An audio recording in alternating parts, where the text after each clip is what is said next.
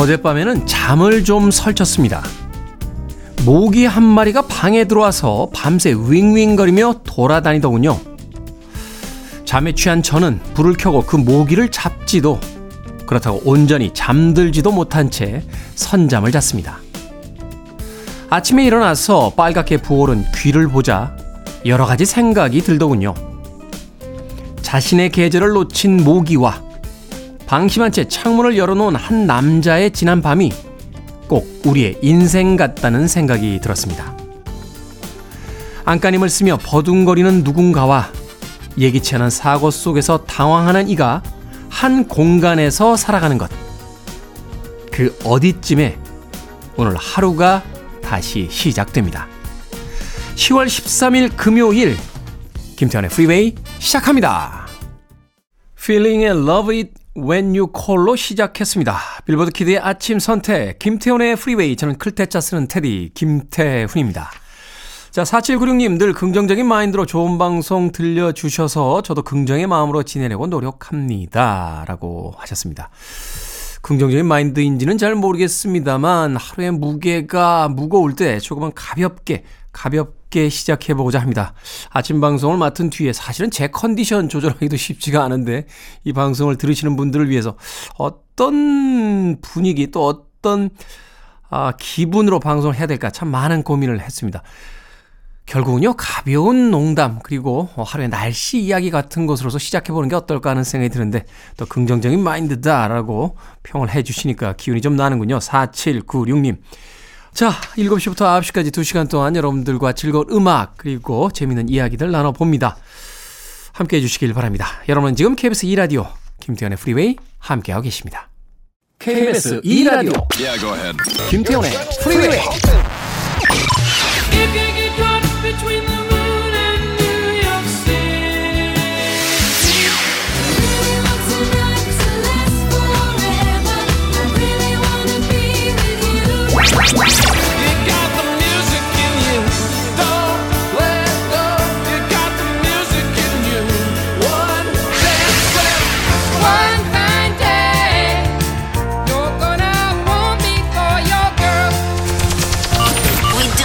The music. 두 곡의 음악 이어서 듣고 왔습니다. 카디건스의 Love Fool 그리고 New Radicals의 You Get What You Give까지 두 곡의 음악 이어서 들려드렸습니다. 자, 1495님, 아침 출근길에 기분 좋은 음성 잘 듣고 있습니다. 머리가 복잡한 일투성이인데 그럼에도 최선을 다한 일상을 살아보고자 오늘도 화이팅을 다짐해 봅니다. 걱정한다고 달라질 건 아니니까 이 순간 최선을 다하는 게 방법인 듯 합니다. 힘내라고 잘 될 거라 응원해 주세요 라고 하셨습니다. 생각해보면 살아가면서 머릿속이 아주 평화롭고 쨍하니 맑은 날처럼 아무런 고민이 없던 시간이 있었나 생각해보게 됩니다. 예. 그런 날들은 없잖아요. 그죠? 하늘이 마치 그 가을의 어느 청명한 날씨처럼 그런 날씨가 날씨에서도 계속 이어지지 않을 뿐더러 우리 인생에서 과연 그런 날들이 계속해서 있었나, 그런 시간이 있었나 생각해보면 그런 완전 무결한 날은 없었던 것 같아요. 하루를 살아가고 인생을 살아가는 데 있어서 그냥 아무런 감정의 동요 없이 마치 그 모의고사의 시험 문제를 하나씩 풀어가듯이 그렇게 살아가는 건 어떨까 하는 생각이 듭니다. 아침에 눈을 뜨고 나서 오늘 복잡한 일들이 많은데 오늘 신경질 나는 사람과 만나야 되는데 라고 하는 고민으로 시작하는 게 아니라 오늘 풀어야 될 문제는 한 3문제 되는구나. 예. 그러면서 좀 어려운 문제도 하나 있고 이 문제는 뭐 충분히 풀어낼 수 있지 라고 하면서 그 덤덤하게 마치 시험지에 정답을 메워 나가듯이 그 문제를 풀듯이 하루를 보내는 건 어떨까 하는 생각이 듭니다. 머리에 복잡한 일 투성이다 라고 하셨는데 한 문제 한 문제 풀다 보면 1495님 어느새 퇴근 시간이 가까워지지 않을까 하는 생각이 듭니다.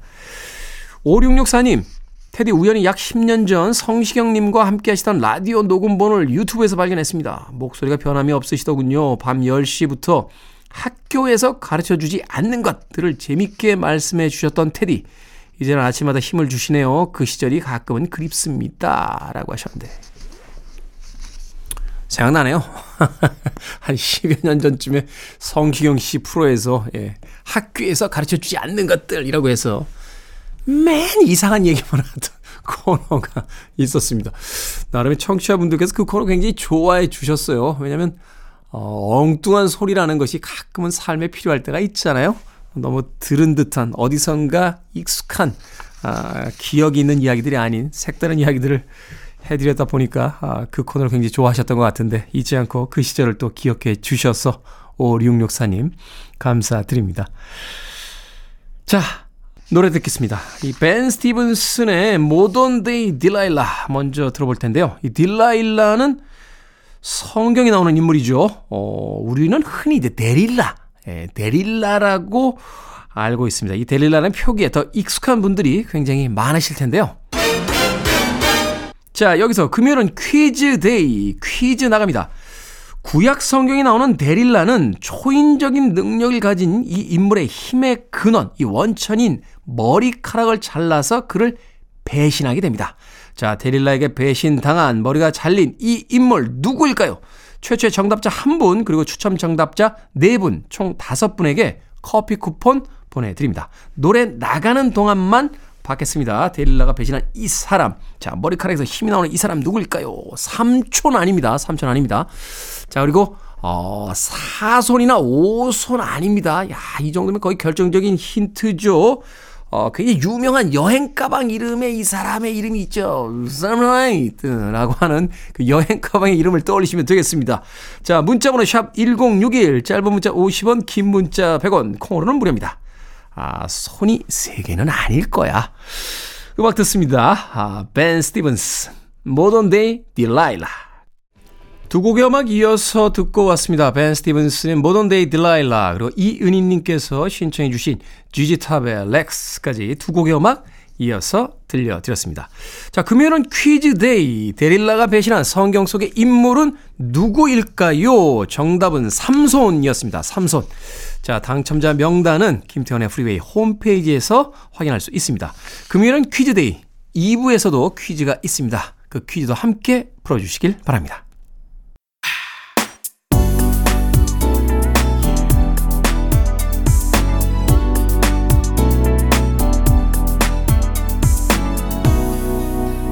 김태훈의 Freeway. 두 곡의 음악 이어서 듣고 왔습니다. 신디 그레코의 Making Our Dreams Come True 그리고 캐롤 킹의 One Fine Day까지 두 곡의 음악 이어서 들려드렸습니다. 이수연님, 테디 나이가 들어서 그런가 조심성이 없어지는 것 같아요. 손대면 깨지고 건드리면 망가지고 생각과 달리 행동이 먼저 나오고 어제 저녁 아들이 제게 쓴소리를 던졌어요. 우울해지네요, 테디라고 하셨습니다. 나이가 들어서 그런 게 아니라 원래 그랬는데 나이가 먹은 거 아닌가요? 저도 나이를 먹어갑니다만 이게 어느 순간부터요 모든 것들을 다 나이 핑계를 대는 경우가 생겨요. 그죠? 컨디션이 이렇게 잘 돌아오지 않으면 아우 나이 먹나 봐라는 이야기를 하는데 사실 나이 이전에 지난밤에 무리하고 술 마시고 잠 제대로 못 자고 이런 것들이 원인이잖아요. 그러면 옆에 있는 사람들이 야 젊을 때는 안 그랬어 라고 했는데 그게 이상한 거죠. 잠 안 자고 술 마시고 피곤한 일을 많이 했는데 안 피곤했던 젊은 날이 이상한 거지. 예, 나이 들미 이상한 게 아닙니다. 예전에 톨스토이 같은 그 작가는 뭐라고 했냐면요. 내가 신이라면 청춘을 인생의 맨 마지막에 놓겠다라고 했어요. 청춘이 그만큼 좋다라는 의미도 되겠습니다만 한편으로 생각해보면 그게 또 맞을 수도 있겠다라는 생각이 듭니다. 평범한 어떤 중년의 나이, 노년의 나이를 보내다가 마치 선물과도 같은 그 청춘을 인생의 맨 마지막에 경험하게 된다라면 그 느낌도 굉장히 행복하겠다라는 생각을 하게 됩니다만 그렇게 되면 노년에 뭐 철학을 하거나 깨달음이 생기거나 그러지는 않겠죠. 흥청망청 놀게 될 테니까. 자, 나이 들어감에 대해서 너무 많은 핑계 안 됐으면 좋겠어요. 이수연님, 조심성이 좀 없어진 것 같다라고 하면 조심성을 좀 가지면 되고요.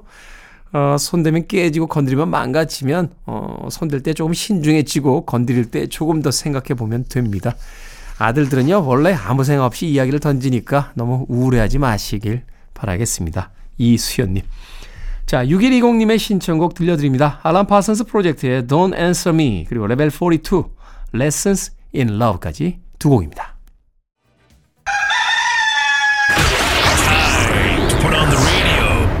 김태훈의 프리웨이. Are you ready?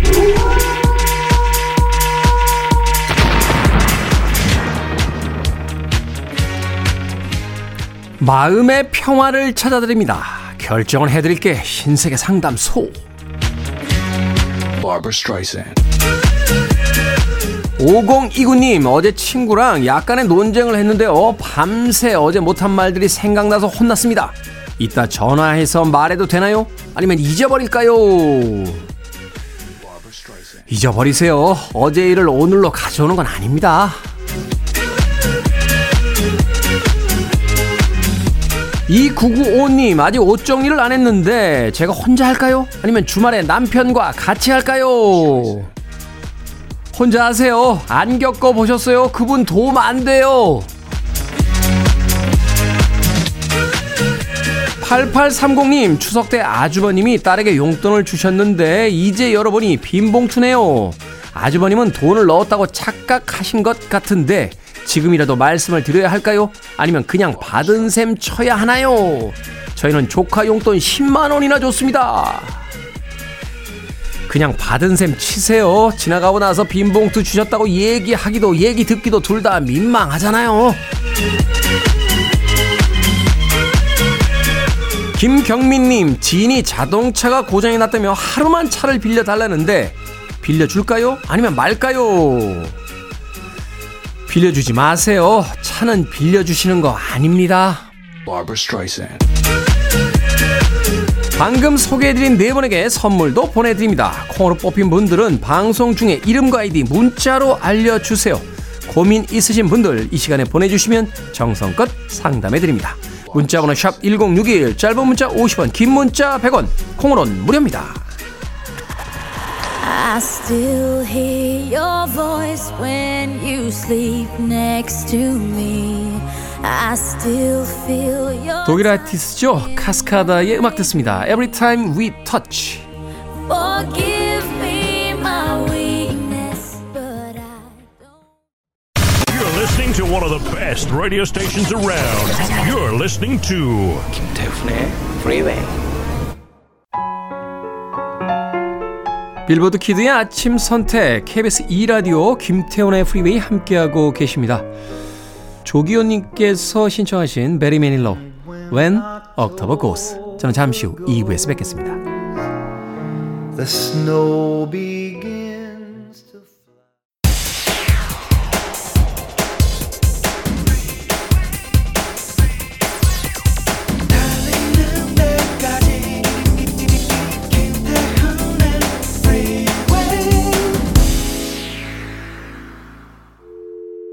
I need your arms around me. I need to feel your touch.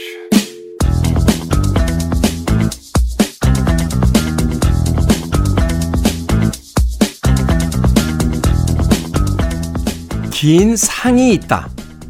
한 아름에 잡히지 않아 같이 들어야 한다. 좁은 문이 나타나면 한 사람은 등을 앞으로 하고 걸어야 한다. 뒤로 걷는 사람은 앞으로 걷는 사람을 읽으며 걸음을 옮겨야 한다. 잠시 허리를 펴거나 굽힐 때 서로 높이를 조절해야 한다. 다 온 것 같다고 먼저 탕 하고 상을 내려놓아서도 안 된다. 걸음의 속도도 맞추어야 한다. 한 발 또 한 발.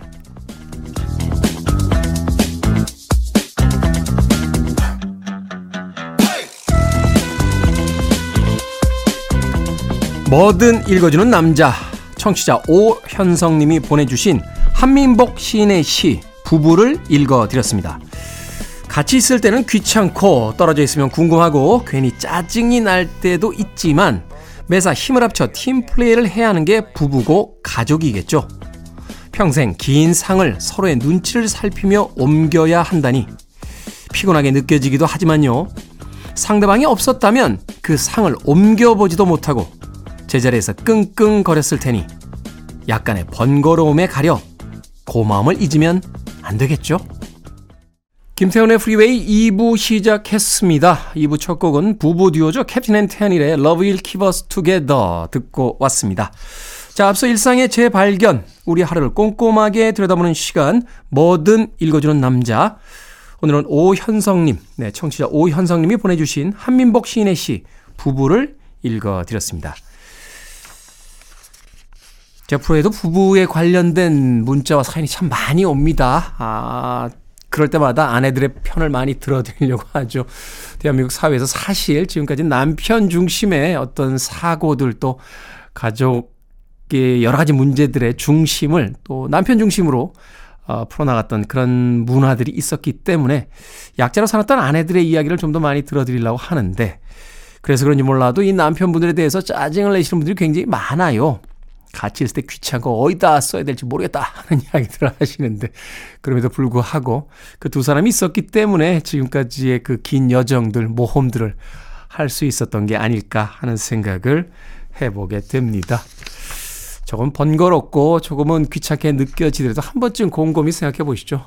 두 사람이 처음 사랑에 빠졌던 그 순간을.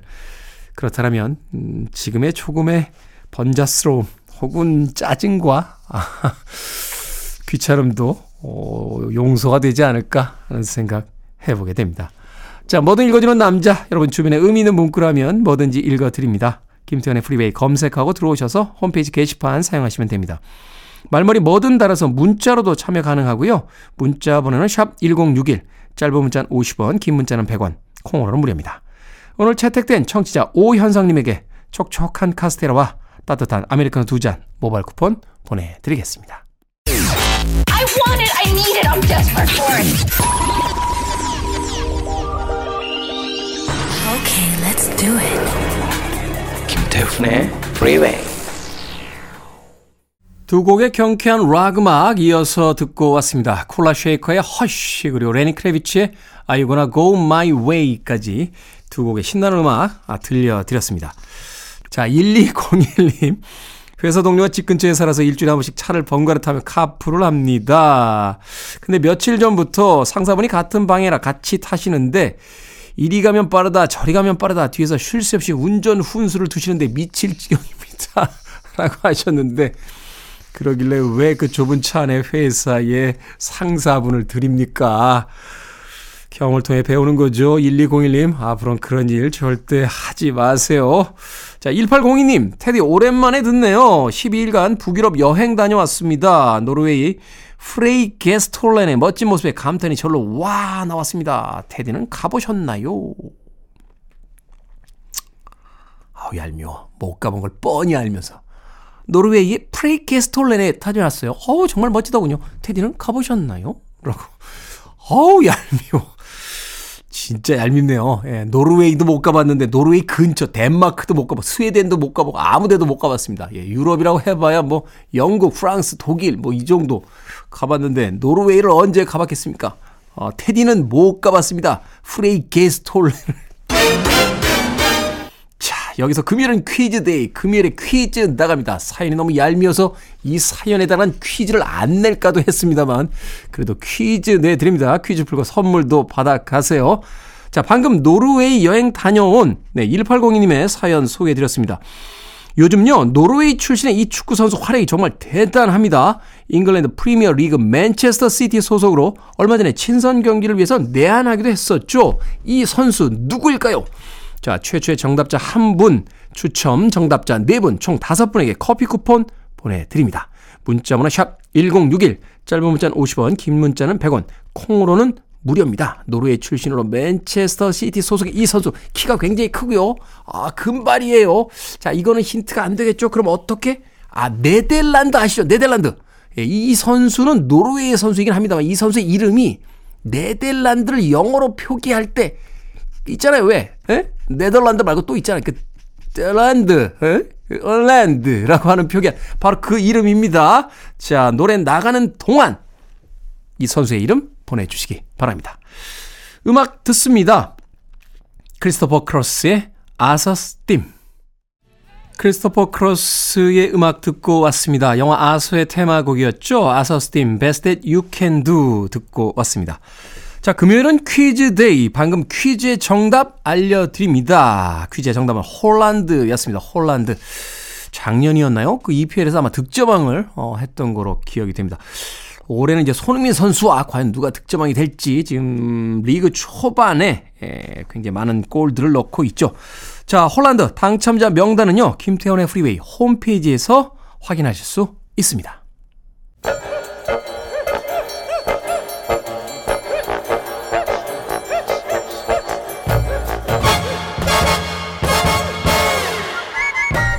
온라인 세상 속 촌철살인 해학과 위트가 돋보이는 댓글들을 골라봤습니다.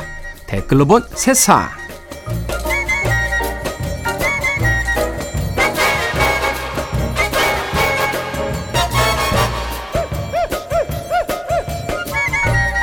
첫 번째 댓글로 본 세상. 최근 중장년층과 고령층 운전면허 소지자는 증가한 반면에 청년층의 운전면허 소지는 줄어들고 있다고 합니다. 면허학원 등록비가 비싸진 데다가 고물가가 이어지면서 아예 면허시험조차 보지 않는 경우가 늘었다고 하는군요. 도로교통공단에 따르면 20대 운전면허 응시율은 2010년 13.3%에서 지난해 10.8%로 줄었다고 합니다. 여기에 달린 댓글 드립니다. 선재님, 차 있으면 세상 편할 것 같지만 서울에서는 차 없으면 세상 편할 일이 더 많습니다. 저는 면허 안 따도 된다에 한 표입니다. 써니님, 지구의 환경과 미래 세대를 위해 그리고 본인의 건강을 위해서도 대중교통 이용이 바람직합니다. 화이팅! 그렇군요. 세대가 변해가는군요. 저희 때는 나이만 되면 제일 먼저 하던 것 중에 하나가 바로 운전면허를 따는 것이었는데, 차는 없어도 면허증 받고 괜히 너 운전면허증 있냐? 하면서 의시됐던 생각이 납니다.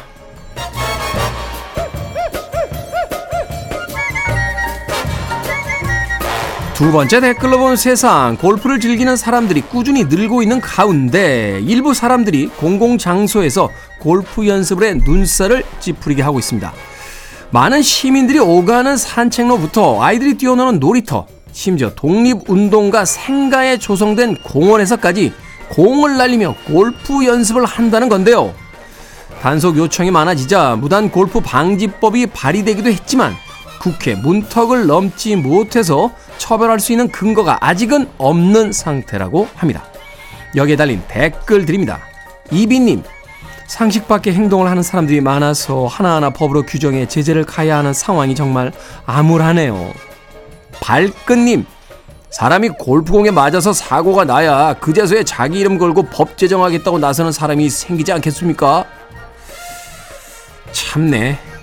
이 공공장소에서 연습하면 뭐 지나가던 행인들이 사장님 나이스 샷 이렇게 말해준답니까? 어토믹 키튼입니다. Be with you.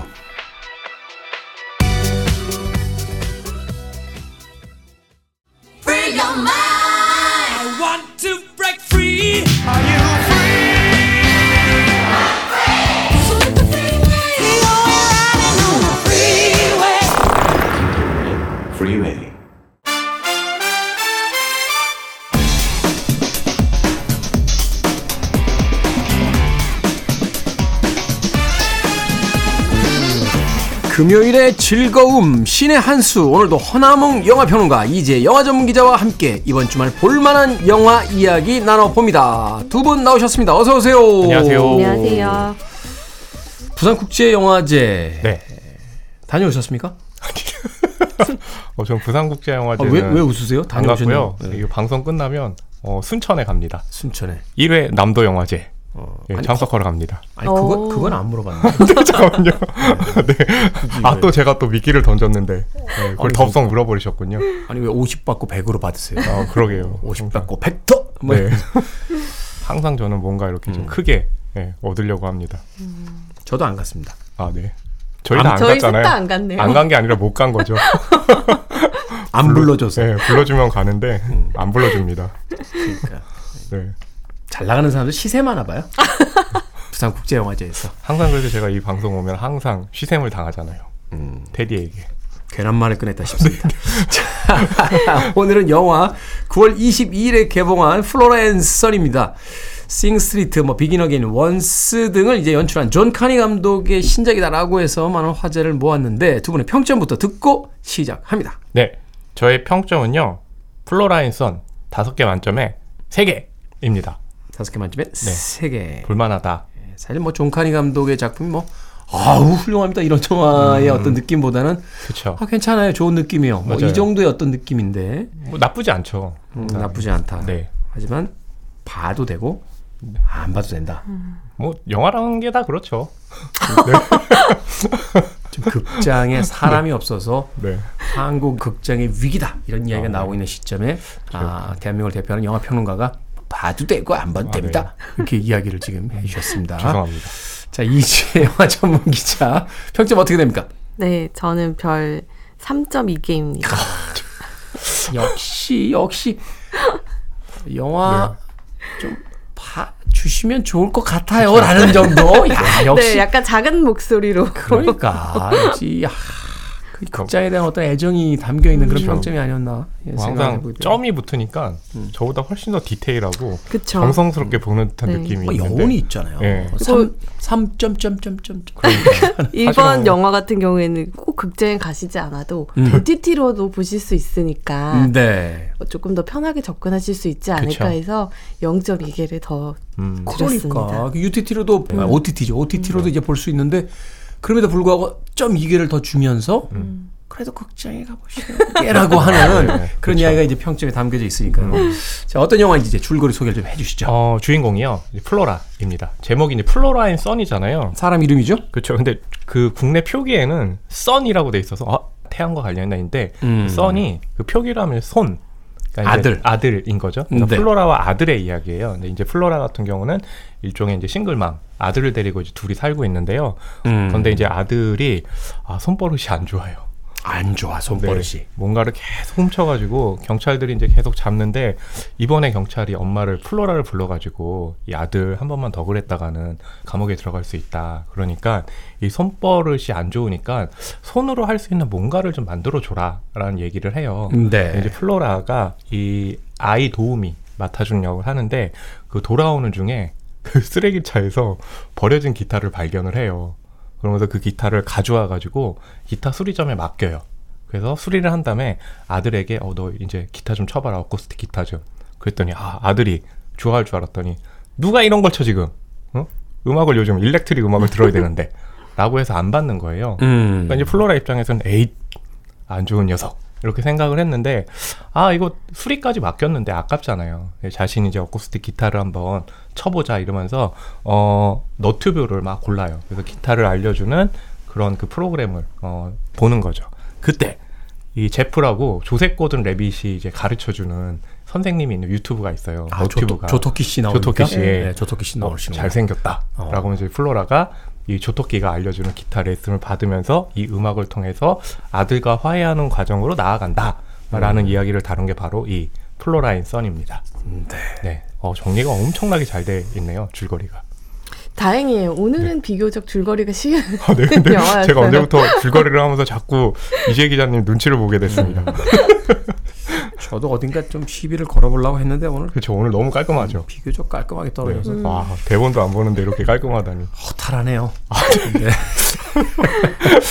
자, 음악을 소재로 한 영화다라고 해서 이제 음악적인 측면에서 이 영화에 대한 이야기를 좀 먼저 짚어보고 싶습니다. 어떻습니까? 역시 이제 존 카니 감독의 영화에서 가장 핵심은 이제 좋은 음악을 그 영화를 통해서 이제 들을 수 있다라는 그런 또 다른 즐거움이 있는 건데 이 영화의 음악들.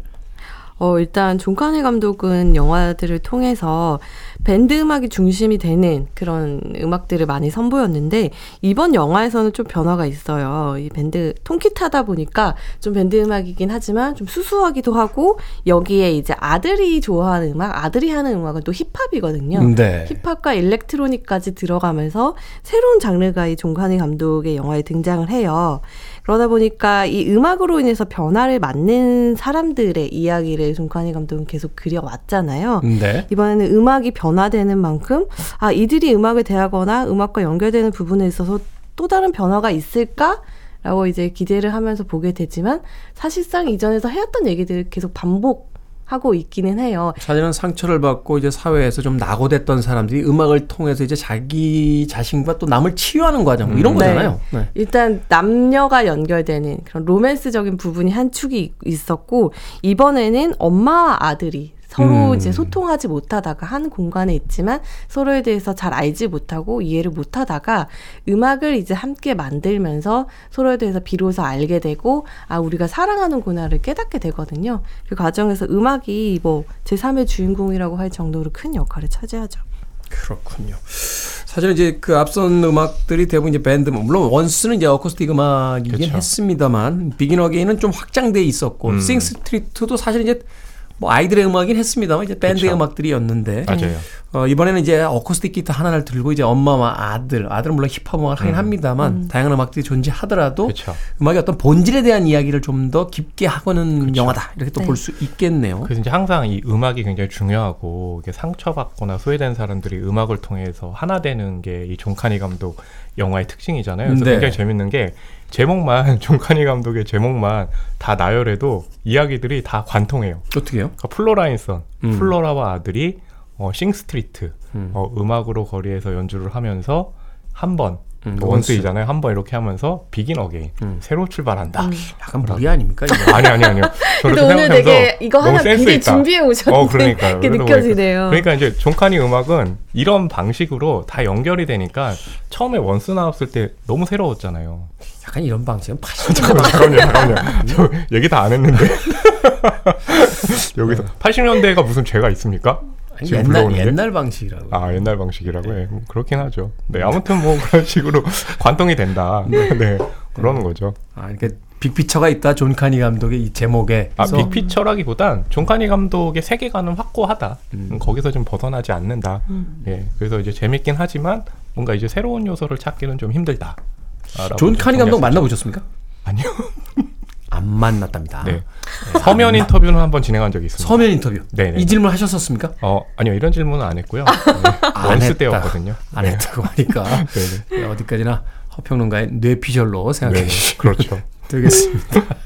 자, 음악극 듣고 와서 영화에 대한 또 다른 이야기 나눠보도록 하겠습니다. 플로라 앤 산 음악 중에서 극 중에 이제 엄마와 아들로 나오는 두 명의 배우가 노래를 했습니다. 이브 휴슨 그리고 오렌 킨런이 함께한 하이라이프 듣습니다.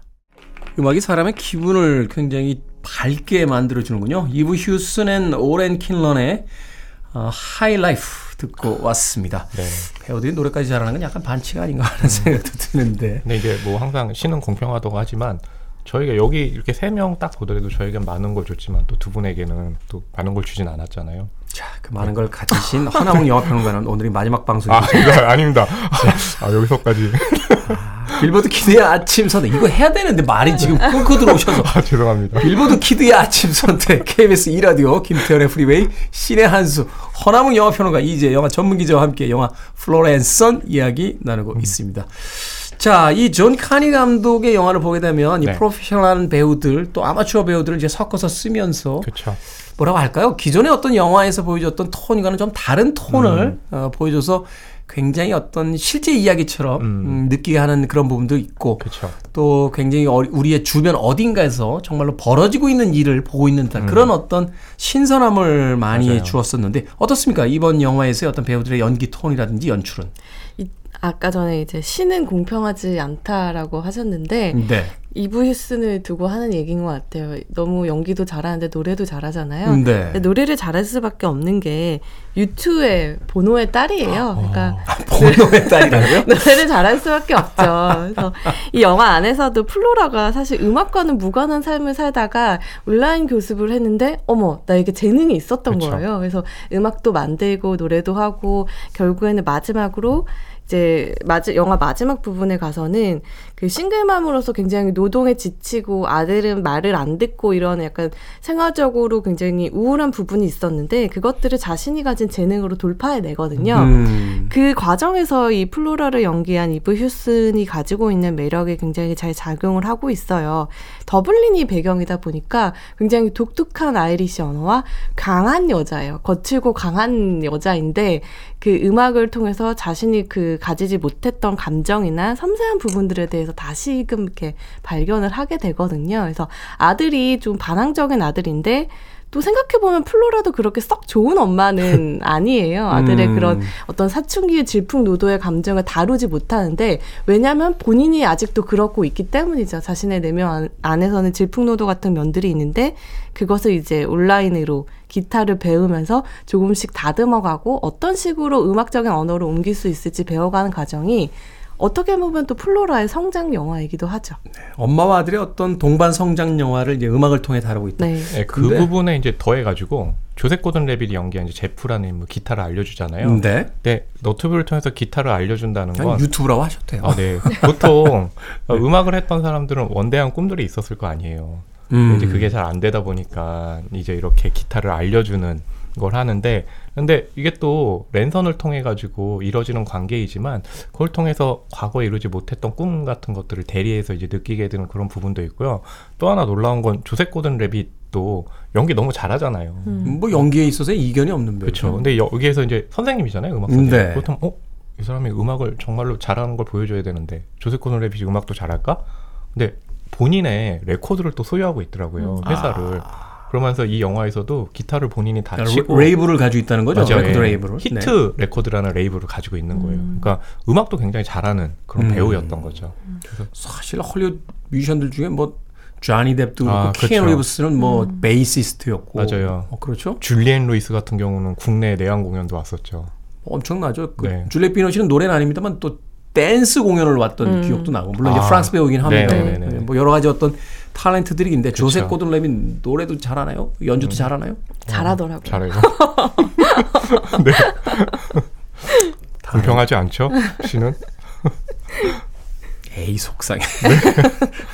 자, 인상 깊었던 장면 하나씩 좀 소개를 해주신다면. 네, 이게 랜선을 통해서 LA에 있는 제프와 그리고 이제 더블린에 있는 플로라가 기타 강습을 받는 거잖아요. 네. 그래서 처음에는 컴퓨터 화면을 계속 보여줘요. 그러다가 카메라가 이렇게 팬을 해요. 슉 돌리면은 갑자기 그 컴퓨터에 있던 이 제프가 현실의 모습을 딱 드러내요. 아, 맞아. 한 공간에 있는 것 같은 걸 이제 영화 중에 또 판타지로 보여준다고요. 맞아요. 근데 네. 그게 굉장히 간단한 게, 실제로 이게 촬영이 어떻게 됐냐면 실제로 배우가 있다가 카메라 이렇게 움직일 때 이제 실제로 딱 모습을 나타내는 거예요. 굉장히 옆에 있으면 되니까. 간단한 트릭인데요. 그걸 딱 보고 있으면 이런 게 또 굉장히 좀 영화적 마법이구나. 그리고 조셉 고든 레빗을 이렇게 그냥 스크린 안에 또 컴퓨터 화면 안에 보는 건 좀 아깝잖아요. 아쉽고. 그렇죠. 예, 그러니까 또 다시 스크린으로 소환한다. 이런 게 저에게는 굉장히 좀 인상 깊게 다가왔습니다.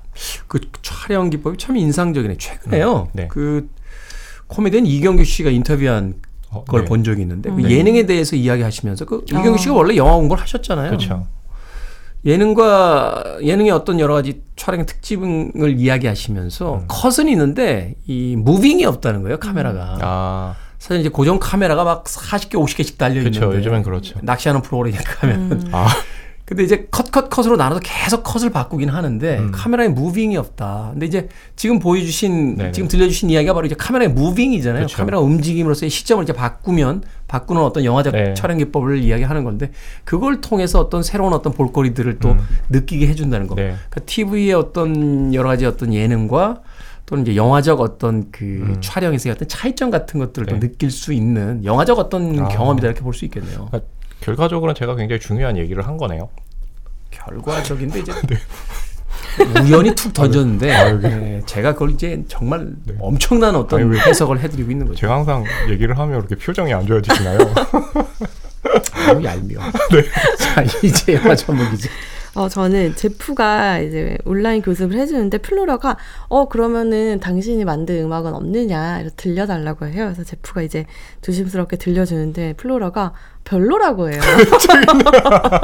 아마추어가 프로한테 네. 별론데요? 그러니까 제프도 자기도 원대한 뮤지션의 꿈을 아까 허남웅 평론가가 말씀하셨듯이 껐을 때 만들었던 노래일 거 아니에요. 그러면 충격을 받으면 안 되는데, 그렇지 않고 담담하게 당신같이 이렇게 솔직하게 처음에 얘기해준 사람이 있었으면 내가 시간 낭비 안 했을 텐데, 이렇게 넘기거든요.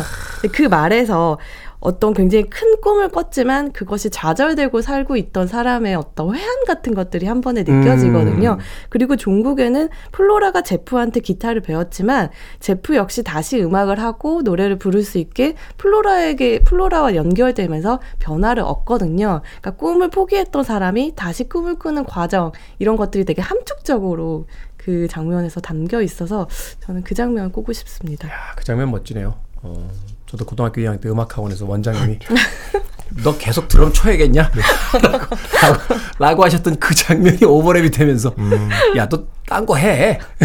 딴 거 해. 뭐 꼭 드럼을 쳐야겠니? 라고 하셨던 뭐, 그 장면이 잊혀지지가 않는데 40년 동안. 네, 드럼을 안 치시지만 항상 이 코너를 통해서 저에게 타박을 하시면서 대신 입으로 드럼을 치시는 거잖아요. 꿈을 이루신 거네요. 자, 두 분의 한 줄 평 듣습니다. 네, 저의 한 줄 평은요, 음악으로 하나 되는 플로라엔 쏜입니다.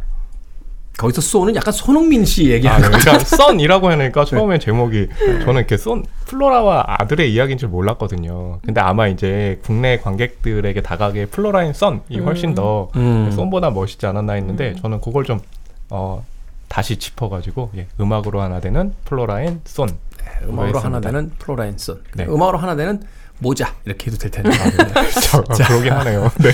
이제 영화 전문 기자. 네. 불협화음을 하모니로 만드는 연결을 하겠습니다. 정말 너무, 음악이니까. 너무 모범답안 아닌가요? 그 이 시간에 했던 한 줄 평만 다 모아서 네. 신춘문예 한번 내세요. 대상이야. 네. 대상이야. 신춘문예적 문장이라고 볼 수 있어요. 아, 네. 뭔가 이렇게 칭찬 같으면서도 칭찬이 아닌 것 같은 느낌인데요? 아니 칭찬인데요. 이렇게 이렇게 꼬아서 보지 마세요. 저희끼리 다 교감됐어. 아, 네. 알겠습니다. 자, 신의 한수, 오늘은 영화 플로라엔 썬에 대해서 허남웅 영화평론가, 이지혜 영화 전문 기자와 이야기 나눠봤습니다. 고맙습니다. 네, 감사합니다. 감사합니다.